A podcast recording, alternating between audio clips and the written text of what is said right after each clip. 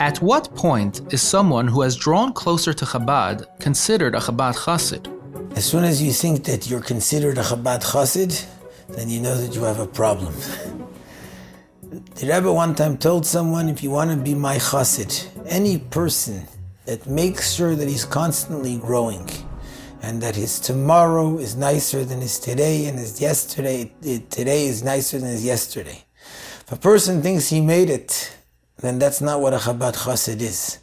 A Chabad chassid is someone that wherever I am today, tomorrow I'm going to make sure that I'm better. With a little bit, with a little something. That's what means I'm a chassid of the Rebbe, that's what means I'm a Chabad chassid. Today I'm one place, tomorrow I'm going to be more. And that's why it can't be um, measured by the other guy. It's measured by me. Where am I holding today? And that I'm constantly striving to get more and to do better and better every single day, a little bit better than the day before.